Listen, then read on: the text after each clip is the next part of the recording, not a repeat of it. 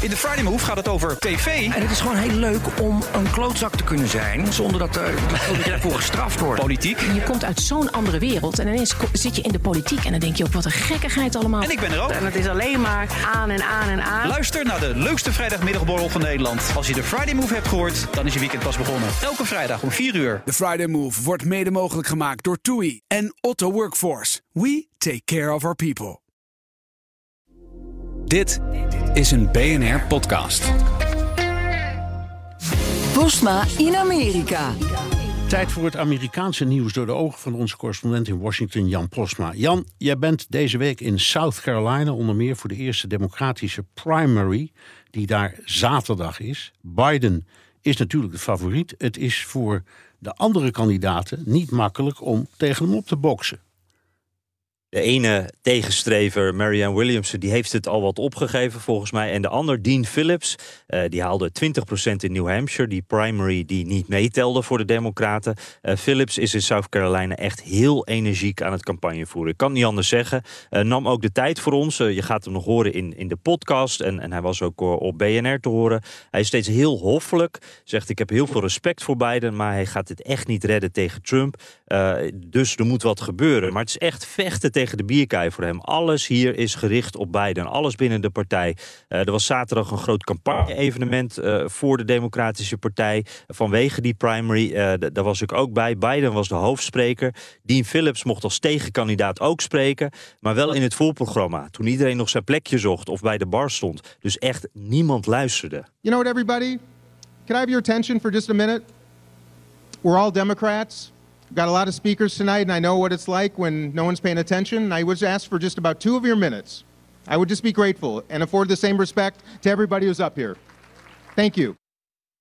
Ja, en dan moet je je voorstellen, hij was net zijn persoonlijke verhaal aan het vertellen. Hoe zijn vader in de Vietnamoorlog is omgekomen, hoe die geadopteerd is. Dus echt, nou, hij heeft een mooi campagneverhaal hoor. Maar niemand luisterde dus. En, en dit moment valt de eenzaamheid op dit moment voor Dean Phillips wel samen. Eh, wie willen naar mij luisteren?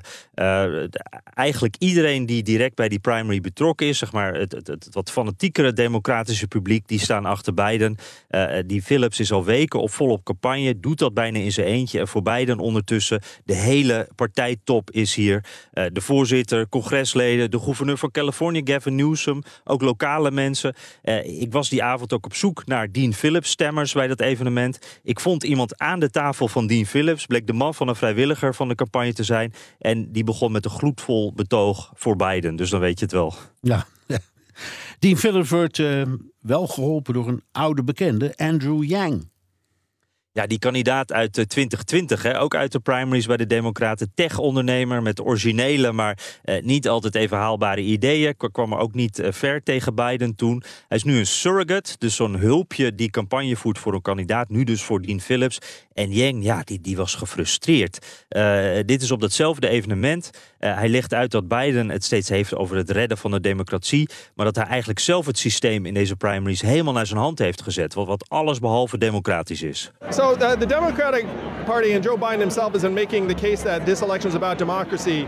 Meanwhile, they've been stifling the democratic process uh, themselves by canceling the primaries in Florida and North Carolina, um, and, and by having. Uh, in, in many ways, uh, a show primary in, in various locations. Uh, that's why Dean Phillips' run is so important. If you actually believe in democracy, you want there to be a real competition. Ja, harde kritiek dus van, van Yang noemt het een show primary, een nep primary. Eh, hij heeft natuurlijk een duidelijk belang. Hè? Hij zegt dit ook voor zijn kandidaat. Maar ik vind het wel heel interessant, omdat hij heel hard uitspreekt wat anderen in die Democratische Partij eigenlijk niet willen horen of zien. eh, of eigenlijk maar heel voorzichtig willen zeggen. Ja, Yang waarschuwt ook, hierdoor kunnen democraten de verkiezingen verliezen. Ja, nog zo'n harde boodschap eh, die niet iedereen eh, wil horen. Eh, hij waarschuwt eigenlijk voor een Hillary Clinton-achtig scenario, 2016, waarbij de partij eigenlijk oplegt wie gekroond wordt. Dus geen ruimte voor een andere partij, voor een andere kandidaat. Maar waarna dan blijkt ja, dat de kiezers er eigenlijk helemaal niet op zitten te wachten op die kandidaat. Hij zegt er is eigenlijk geen eerlijke keuze nu ook, omdat Biden gewoon geen ruimte laat voor, voor een eerlijke strijd. Daardoor doen grotere namen ook niet mee. Die wachten allemaal tot de volgende verkiezingen. En dan zegt een beetje dramatisch, dat kan wel eens te laat zijn. The fact that we are setting up not just this country but the world for a return to Donald Trump to the White House is irresponsible. The DNC, if they had a proper competitive process with debates uh, and challengers, would have a much greater chance of soundly defeating Donald Trump in the fall. Imagine if this primary on the stage behind me today was not just Joe Biden and Dean Phillips, but Gavin Newsom, J.B. Pritzker, uh, Gretchen Whitmer, all the people that we know want to run for president, they are all missing their moment. The country needs them now. They're all waiting for 28. What is left for us in 28 after Trump returns in 25? Ja, uh, nogmaals, hij heeft hij natuurlijk eigen belang bij. Het is zijn kandidaat die op moet boksen tegen Biden. Maar in één ding heeft hij sowieso helemaal gelijk. Uh, als inderdaad Biden het bij één termijn had gehouden... dan hadden al die namen die Yang hier noemt uh, het vast geprobeerd... en dan had dat veld er nu heel anders uitgezien. Hadden we echt heel andere primaries gehad. En sowieso een andere kandidaat. Dank, Jan Postma, correspondent in Washington. Wilt u meer horen over het fascinerende land? Luister dan naar de Amerika-podcast van Jan en mij. Je hebt aardig wat vermogen opgebouwd. En daar zit je dan, met je ton op de bank. Wel een beetje saai, hè? Wil jij, als belegger, onderdeel zijn van het verleden of van de toekomst? Bridgefund is een slimme fintech die een brug slaat tussen de financiële behoeften van ondernemers en van beleggers. Dus wie belegt bij Bridgefund krijgt niet alleen een mooie vaste rente, maar brengt ook ondernemers in beweging. Echt waar, met die ton kan je zoveel betere dingen doen. Bridgefund. Make money smile.